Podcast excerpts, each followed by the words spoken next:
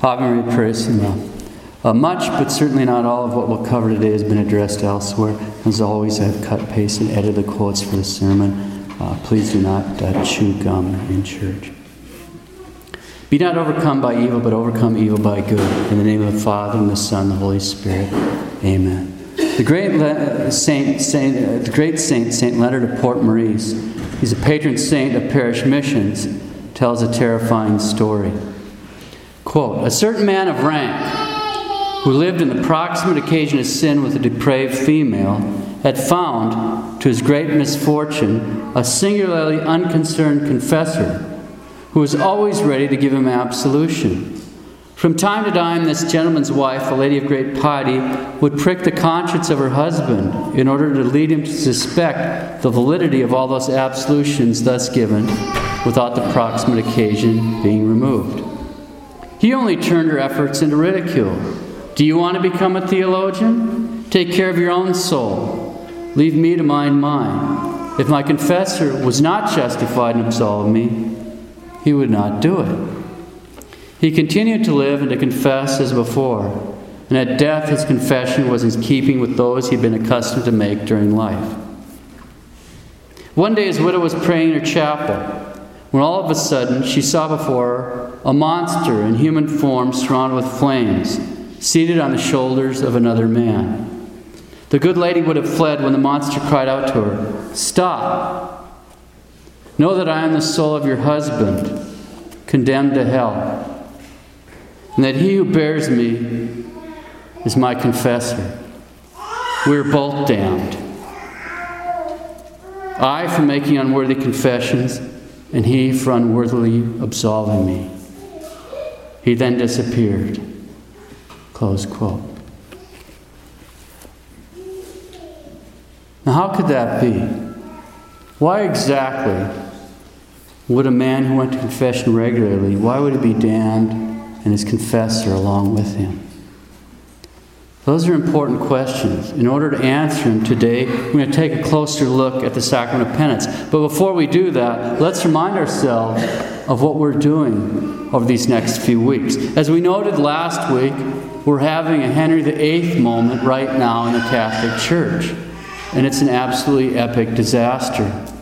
And as we also noted last week, in order to really appreciate the situation, and each one of us needs to understand it in order to make sense of what is going on right now between the Pope and the four cardinals, Cardinal Burke and his companions, in order to really appreciate what's going on right now and why it matters, why it really matters, we need to get some perspective. And so, as we also noted last week, we need to start by reviewing some of the fundamental points of the unchanging and unchangeable Catholic faith. And after we've done that, then we'll tie it all together. So, last week, we reviewed some of the basic teachings concerning marriage. Today, we're going to take a closer look at some of the basic teachings regarding the sacrament of penance. So, let's get started. In order to make sure we have a clear understanding of what we'll be talking about, we'll quickly review mortal and venial sin and the three things required for a sacrament, which are the minister, the matter of the sacrament, and the form of the sacrament. Mortal sin. What is mortal sin? Everyone should burn this into his mind. Mortal sin is the problem, it's the one problem that can land us in the fires of hell. The Catechism tells us that mortal sin is a grievous offense against the law of God. A single mortal sin, one mortal sin, deprives the soul of sanctifying grace, which is the supernatural life of the soul. It also makes the soul an enemy of God, takes away all the merit of its good actions, deprives it of the right to everlasting happiness in heaven, and makes it deserving of everlasting punishment in hell. There are three things necessary to make a sin mortal. First, the thought, desire, word, action, or omission must be seriously wrong or considered seriously wrong at the time. Second, the sinner must be mindful of the serious wrong. And third, the sinner must fully consent to it. Again, the three things necessary to make a sin mortal are serious matter, sufficient reflection, full consent of the will. Those are the three things necessary to make a, a, a sin mortal serious matter, sufficient reflection, full consent of the will. Okay, so what does the man do, practically speaking, who commits a mortal sin? He turns his back completely on God, as it were, and he chooses instead to turn towards some creature. In, other, in so many words, the sinner says to God, Get away from me. I will not obey you. I will not serve you. I will not acknowledge you as my Lord. I will not have you for my God. This sinful pleasure, that worldly gratification, that advantage, that gratification, my revenge, that will be my God. Okay, so that's mortal sin. Venial sin. We all learned in our catechism that venial sin is a less serious offense against the law of God, which does not deprive the soul of sanctifying grace and which can be pardoned even without sacramental confession. So that is venial sin. Now let's quickly review the three things required for a sacrament, and that's the minister, the matter of the sacrament, and the form of a sacrament. Okay? The minister of the sacrament is the person with the power to confect the sacrament in the name of Jesus Christ and by his authority. The minister must have the intention of doing what the church intends. Briefly, what are the matter and form of a sacrament? The matter is the material used for the sacrament, the sensible part of the sacrament. For example, water for baptism, wheat bread, and grape wine for the most blessed sacrament of the altar. The form, then, are the words that the minister must pronounce in order to confect the sacrament. The words the minister must pronounce in order to validly administer the sacrament. For example, I baptize in the name of the Father, Son, and the Holy Spirit as he's pouring water. Okay, so here's the point. Suppose a priest were saying Mass, and at the offertory, when he lifts off the pall, he sees instead of a wheat host lying there, he sees a vanilla wafer lying on the paten. Obviously, that's not proper matter, is it? Absolutely not. Now, this is important. What would happen to that vanilla wafer if the priest were so wicked as to pronounce the words of institution, the form? In other words, if the priest were to say over that vanilla wafer the proper form of the sacrament, which, if he were to say, This is my body, over that vanilla wafer, what would happen to that vanilla wafer? Nothing. Nothing whatsoever. It's not proper matter. So even if, heaven forbid, the priest were to say those words, absolutely nothing would happen to the wafer. Nothing could happen to it because it isn't proper matter. It isn't wheat. But if, heaven forbid, the priest actually did try to consecrate that vanilla wafer, nothing would happen to that vanilla wafer, that's for sure. But something would certainly happen to him. Something terrible would happen to him. Why? Because he would have just deliberately committed a horrific mortal sin. And what exact kind of mortal sin would this be? It'd be the terrible sin of sacrilege. Sacrilege is the mistreatment of sacred persons, places, or things. It's a terrible mortal sin. All that by way of background. Now let's turn to the problem at hand. Remember, we're trying to get a clear understanding of exactly why the man who'd been going confession regularly was damned, along with his confessor. So we'll break the answer into two parts. First, we'll make sure we'll all understand why the man was damned, and then we'll make sure we all understand why the priest was damned. Okay, so why was that man damned? We'll start answering that question by first reviewing the matter and form of the sacrament of penance. And we'll use the teaching of the Council of Trent. I quote from the Council of Trent The form of the sacrament of penance are those words of the minister I absolve thee, etc. To which indeed laudably add certain prayers according to the custom of Holy Church, which, however, do not by any means belong to the essence of the form nor are they necessary for the administration of the sacrament. The acts of the penitent himself, namely contrition, confession, and satisfaction, constitute the matter of this sacrament, which acts inasmuch as they are by God's institution required in the penitent for the integrity of the sacrament and for the full and complete remission of sins, are for this reason called the parts of penance. Close quote, the Council of Trent. Okay. So the form of the sacrament of penance, which is applied by the priest of the penitent, is I absolve you ego te absolvo. There's a lot of other stuff we say, but that's the form. And make sure you listen for that when you're going confession place. You know, there's plenty of priests. We have to go to confession just like everybody else. And sometimes you say, hey, Father, let's do that over again, okay? You have to say, I absolve you. Not your sins are forgiven. Good, good. But you have to forgive them first.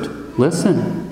Ego te absolvo is what it is in Latin. I absolve you. It can be in any language, but it means I absolve you. That's what it is, not your sins are forgiven. That's at the end. That's true. Okay? All right, I absolve you. So the form of the sacrament of penance, which is applied by the priest of penitent, is I absolve you. Ego te absolvo. And the matter of the sacrament of penance, that's brought by the penitent to the confessional, has three parts contrition, confession, satisfaction. Again, the form is I absolve you, ego te absolvo, and there are three parts to the matter Con- contrition, confession, satisfaction. We'll quickly review confession and satisfaction, and we'll look at contrition uh, after those two. Okay? Confession, the Council of Trent. Quote The complete confession of sins was also instituted by the Lord and is by divine law necessary for all who have fallen after baptism. Close quote, the Council of Trent. Now, the Catechism explains this. I quote The chief qualities of a good confession are three it must be humble, sincere, and entire. Our confession is humble when we accuse ourselves of our sins with a conviction of guilt for having offended God. Our confession is sincere when we tell our sins, not those of others, honestly and frankly, just as they are, without excusing or exaggerating them, as if we were telling them to God Himself, being very careful not to mention by name anyone in confession. Our confession is entire when we confess at least all our mortal sins, telling their kind, the number of times we've committed each sin, and any circumstances changing their nature. Close quotes. Now, confession has always been one of the main reasons people convert. All the self help books in the world, all the psychologists, psychiatrists, counselors in the world, all the Protestant preachers in the world can't wash away the guilt of even one mortal sin. Satisfaction. Satisfaction is just another word for the penance given by the priest. The Catechism explains Quote The priest gives us a penance after confession that we may make some atonement to God for our sins, receive help to avoid them in the future, and make some satisfaction for the temporal punishment due to them.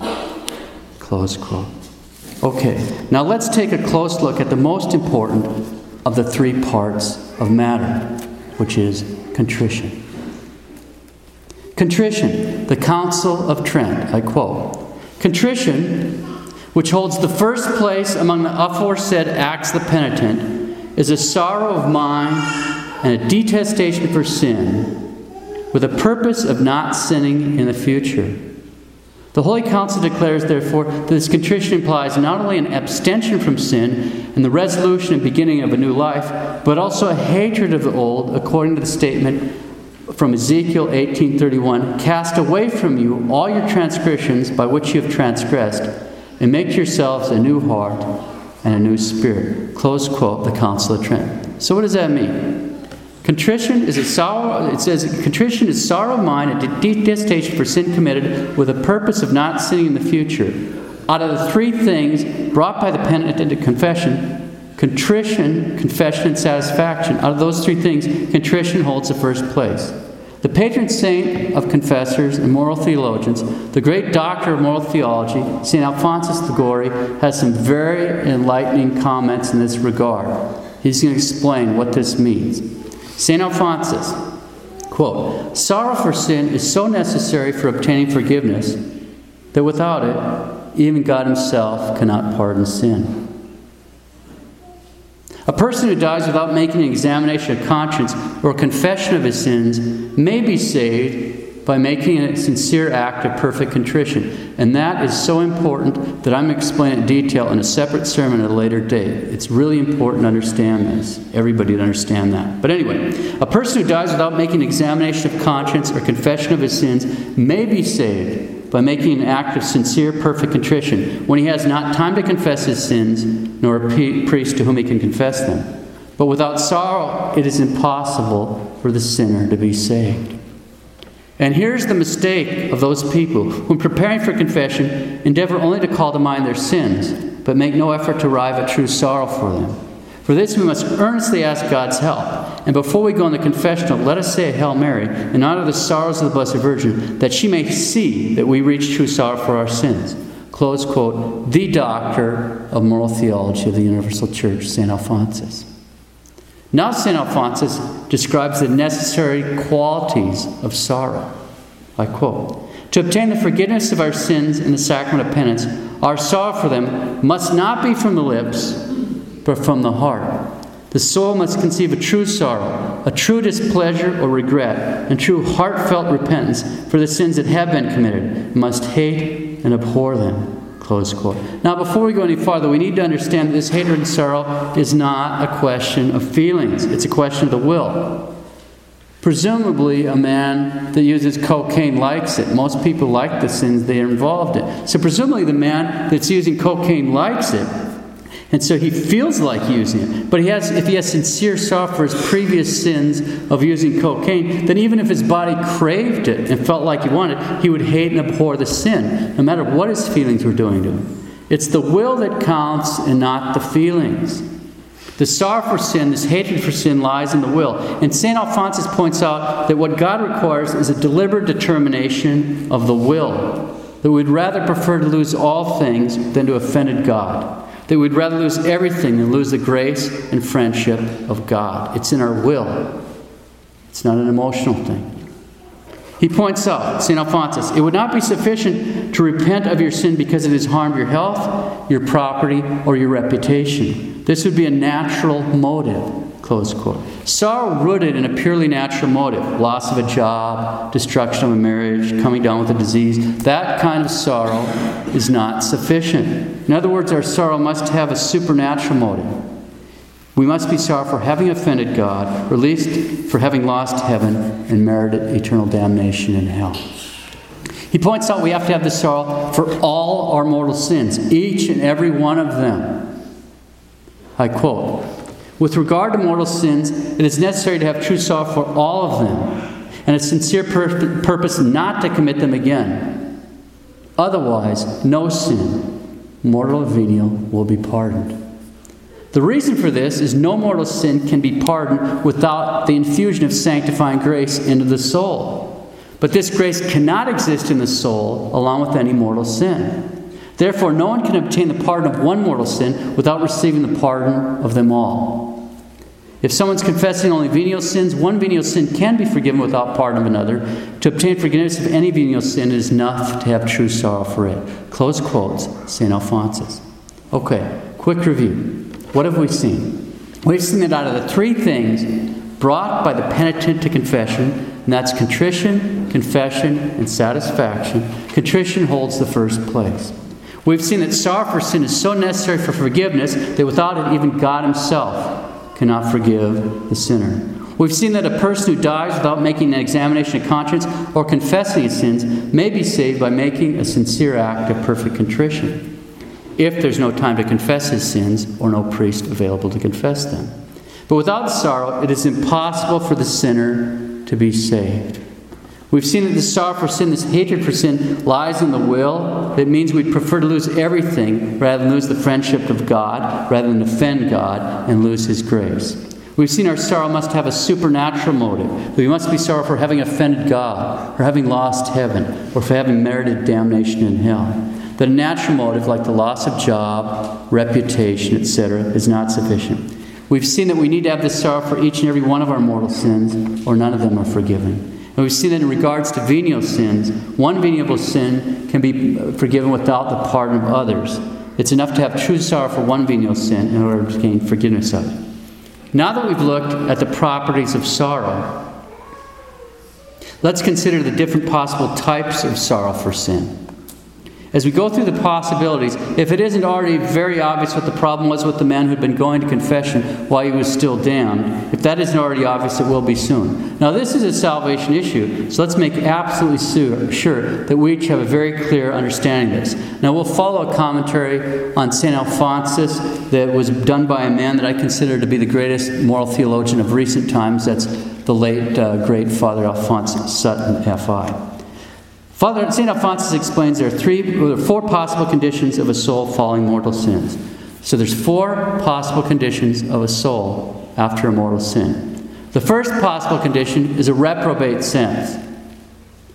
The reprobate sense occurs when someone, by God's just decree, has had so much of his wisdom withdrawn as a punishment for having abused it that he no longer seriously or intelligently cares about his salvation. Again, a reprobate sense occurs when someone, by God's just decree, has had so much of his wisdom withdrawn as a punishment for having abused it that he no longer seriously or intelligently cares about his salvation. You just go down to Rough Bar on a Saturday night, not that I recommend it, and ask them where they think they're going to go when they die. Huh, I guess I'll go to hell where my friends are. Now that's a quote. I've heard that with my own ears. That's a quote. The people were serious about the answer. St. Alphonsus considers the final repentance and salvation of such souls normally quite improbable. But one should pray for them and give them a good example, as there are degrees of this state, and it's not definitive. Where there's life, there's hope. So that's the reprobate sense. The second possible condition of the soul after mortal sin is defective contrition. Defective contrition occurs when the sinner feels some regret for his sins. Maybe he'll even cry over them, but he remains unwilling to put God first in his life. He lacks a firm purpose of amendment. For example, a man with defective contrition may very well go to confession, but he won't return ill gotten goods. He will not start paying overdue debts, which he's able to pay. He won't stop living with a concubine or keeping company with a sinful companion. He won't abandon a drug or alcohol habit. He won't stop using contraception. He won't put a filter on his computer or smartphone. He won't stop watching evil shows on TV. He won't repent of a sterilization. He won't forgive an enemy, etc., etc., etc. Here's the point as long as the man is in the state of defective contrition, even if he were to go to confession, since a man with defective contrition is not serious about avoiding sin on the near occasion of sin, his act of contrition would be a lie. Be a lie. And God sees that, even if the priest doesn't. And even if the priest were to pronounce the words of absolution over such a man one time, ten times, a hundred times, each and every time that absolution would just ricochet off. Why? Because it's impossible to forgive sins without true contrition. If a man with defective contrition tries to confess, and even if the priest says the words of absolution, no sins are forgiven. Not one. The confession is bad, the absolution is invalid. Not only will the man remain in his sins, he's now added the sin of a sacrilegious confession to his tally. The basic problem here is the man wants to get right with the Lord, but still keep partying with the devil. But we have it on the highest authority that no man can serve two masters. Sinners with defective contrition can often be helped by a good confessor, devout friend, to take the necessary steps which will make it possible for him to validly receive absolution. So that's defective contrition. Now, obviously, it's completely impossible for sinners with the reprobate sense or with defective contrition to make good confessions and be reconciled with God. But indeed, we all can. We all should do something here for these poor creatures who are hurtling towards damnation. What can we do? Sister Lucia answers, quote, Our Lady recommended to me prayer and sacrifice for sinners, saying that a great number are damned because they have no one to pray and sacrifice for them. Close quote. We have the example of children at Fatima. Don't let that be wasted on us. Now, God's grace is amazing. I'm personally uh, very close to several, uh, I guess you'd have to say, formerly unbelievable reprobates who did convert and have actually become holy. But someone had to pay that price.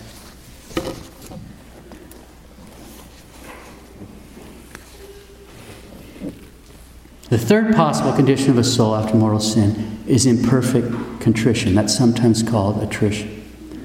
Contrition is called imperfect when the sinner indeed at least has the first beginning, the first spark of love of God, which St. Alphonsus says is present if the sinner has the firm purpose of amendment. But if he's he's, in this case, he's moved by a less perfect motive than God's lovableness, such as from considering the ugliness of sin or the fact of having deserved hell or the loss of heaven and punishment. If someone guilty of a mortal sin has imperfect contrition, he can't be pardoned until the moment he makes a good confession. So that's imperfect contrition. The fourth possible condition of a soul after mortal sin is perfect contrition. Contrition is called perfect when the sinner is moved principally by considering God's goodness and lovableness, although he may still be moved so strongly but secondarily by fear of hell and God's justice. Perfect contrition is regret for sin on account of the wrong done for God. So love is the principal motive here, which is why it wins God's pardon as soon as the soul arrives at it, assuming that a sinner includes in it the will to fulfill all that God asks for rec- to make reconciliation with Him. And for all properly catechized Catholics, we realize this would include the intention to making a good confession at the first opportunity. So, properly catechized Catholics realize that perfect contrition includes the intention to make a good confession. So, that's perfect contrition. Okay. What have we seen? We've seen that after committing a mortal sin, there are four possible states of the soul. One, the reprobate sense, when the sinner, as a punishment for sin, no longer seriously, intelligently cares about his salvation. Two, defective contrition. The sinner has some regret for sin, but lacks a firm purpose of amendment. Three, imperfect contrition, when the sinner does have a perfect, perfect, firm purpose of amendment, but is moved by less pure, perfect motives than love of God, for example, the fear of hell. And four, perfect contrition. The sinner is moved by regret for sin on account of the wrong done to God, who is infinitely good and worthy of all love. Okay. So we started by trying to get a clear understanding why the man who had been regularly going to confession was damned along with his confessor. It should be obvious to everyone by now. He was damned because of his guilt of mortal sin, but didn't have true sorrow for his sins. He kept going to confession. That means he wasn't a complete reprobate.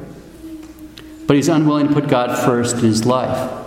He wouldn't set aside the sinful companion. In other words, he lacked a firm purpose of amendment. He wouldn't stop keeping company with his companion, and so he had defective contrition. Every time he went to confession, even if he very carefully confessed each and every one of his mortal sins and carefully did the penance, it still did him absolutely no good.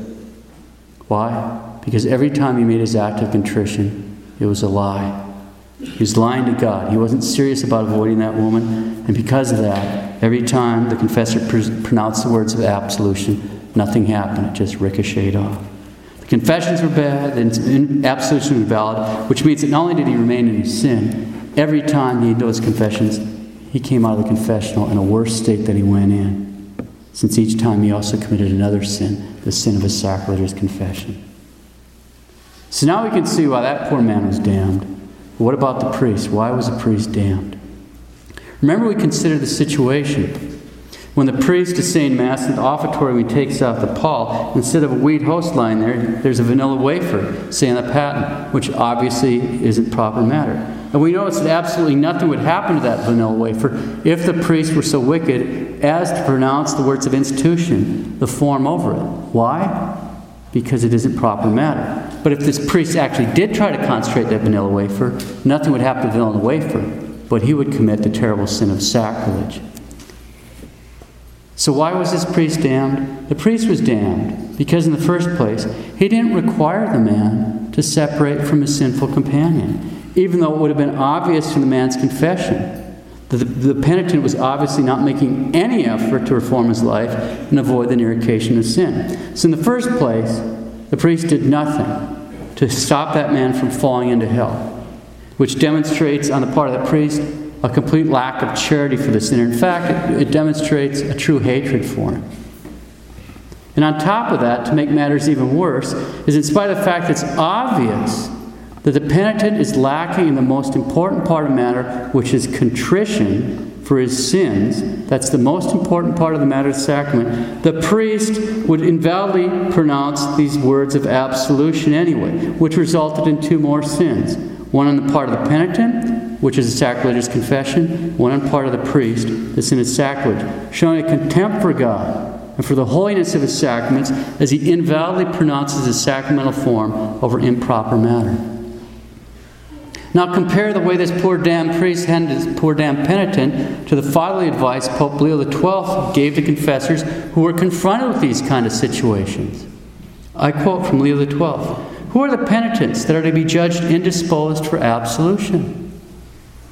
They are who are prudently judged to lack that attitude of sorrow and repentance, whereby souls are ready to obtain divine grace in the sacrament.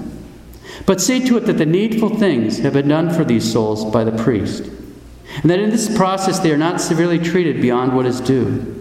See to it that every diligent effort is made to arouse in them a hatred for sin, that one accompanies this with very earnest prayers poured forth to God. The minister should be aware of nothing more than he should be aware of this namely, that through his fault, one goes away disbelieving God's goodness and antagonistic towards the sacrament of reconciliation.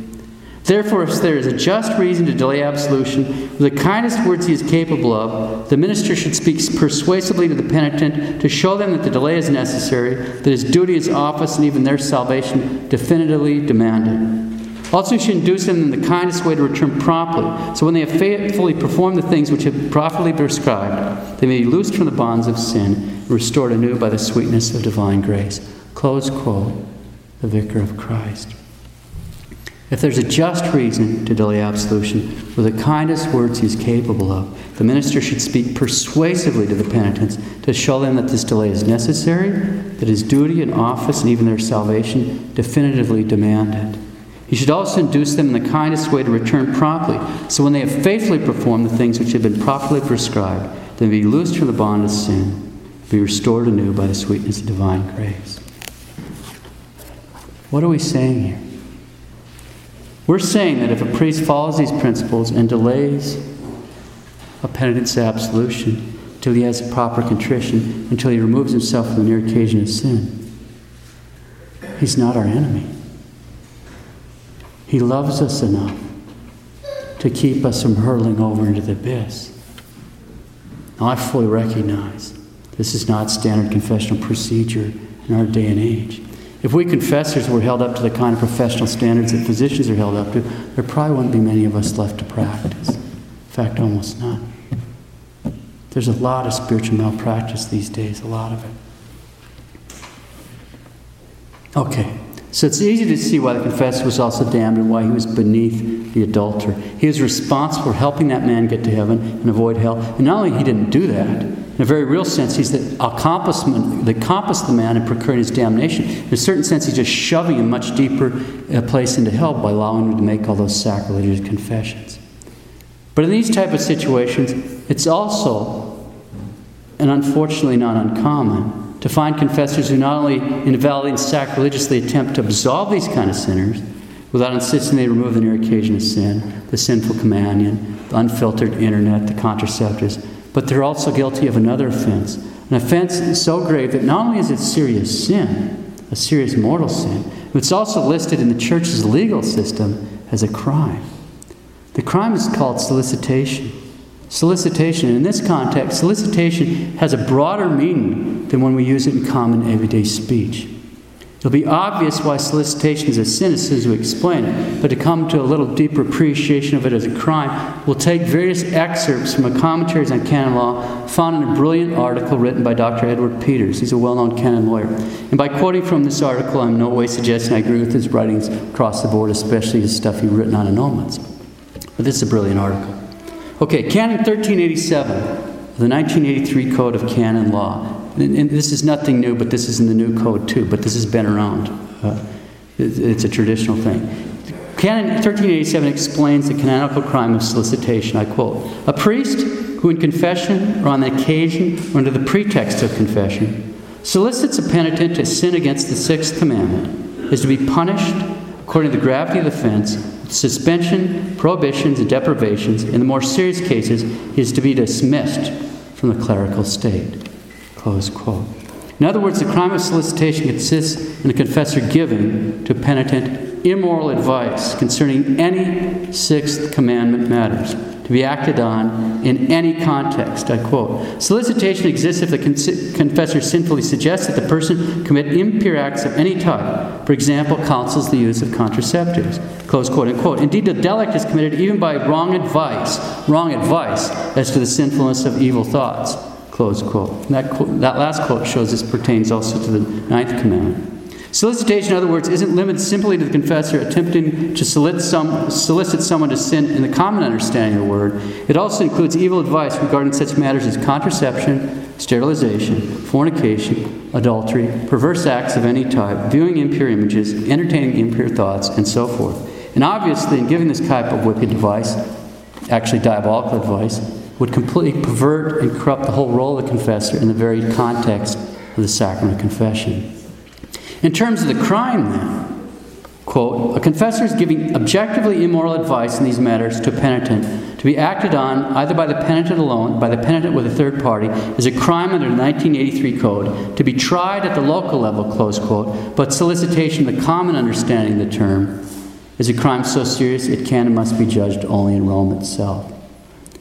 So, what have we seen in this section of the sermon? We've seen that solicitation is a crime which consists in a confessor giving to a penitent immoral advice concerning any Sixth Commandment matters to be acted upon in any context. We've seen it isn't limited simply to the confessor tempting someone to solicit to sin in the common understanding of the word. It includes evil advice regarding such matters as contraception, fornication, adultery, sterilization, uh, uh, perverse acts of any type, viewing impure images, entertaining impure thoughts, and so forth. We've seen in the case of confessor giving objectively immoral advice in these matters to penitent to be acted on either by the penitent alone or with a third party. It's a crime to be tried at the local level, but in the common understanding, it's a crime so serious it has to be tried in Rome. That's enough for today. As we know, last week, we're having this Henry VIII moment in the church. To make sense out of what's going on between the Pope and the four cardinals and why it really matters, we've been reviewing some fundamental points of the faith before we tie it together. So last week we reviewed some of the basic teachings concerning marriage. Today we took a closer look at some of the basic teachings concerning the sacrament of penance as regards both the penitent and the priest here in confessions. Let's close. We each need to take to heart the solemn warning found in the Catechism of the Council of Trent. Quote, the faithful, therefore, will see the great care that each one should take in selecting as a confessor a priest who is recommended by integrity of life, by learning and prudence, who is deeply impressed with the awful weight and responsibility of the station which he holds, who understands well the punishment due to every sin, and can also discern who are to be loosed and who are to be bound. Close quote, the Catechism of the Council of Trent. The faithful will see the great care that each one should take in selecting as a confessor a priest who is recommended by integrity of life, by learning and prudence, who is deeply impressed with the awful weight and responsibility of the station which he holds, who understands well the punishment due to every sin, and can discern who are to be loosed and who are to be bound.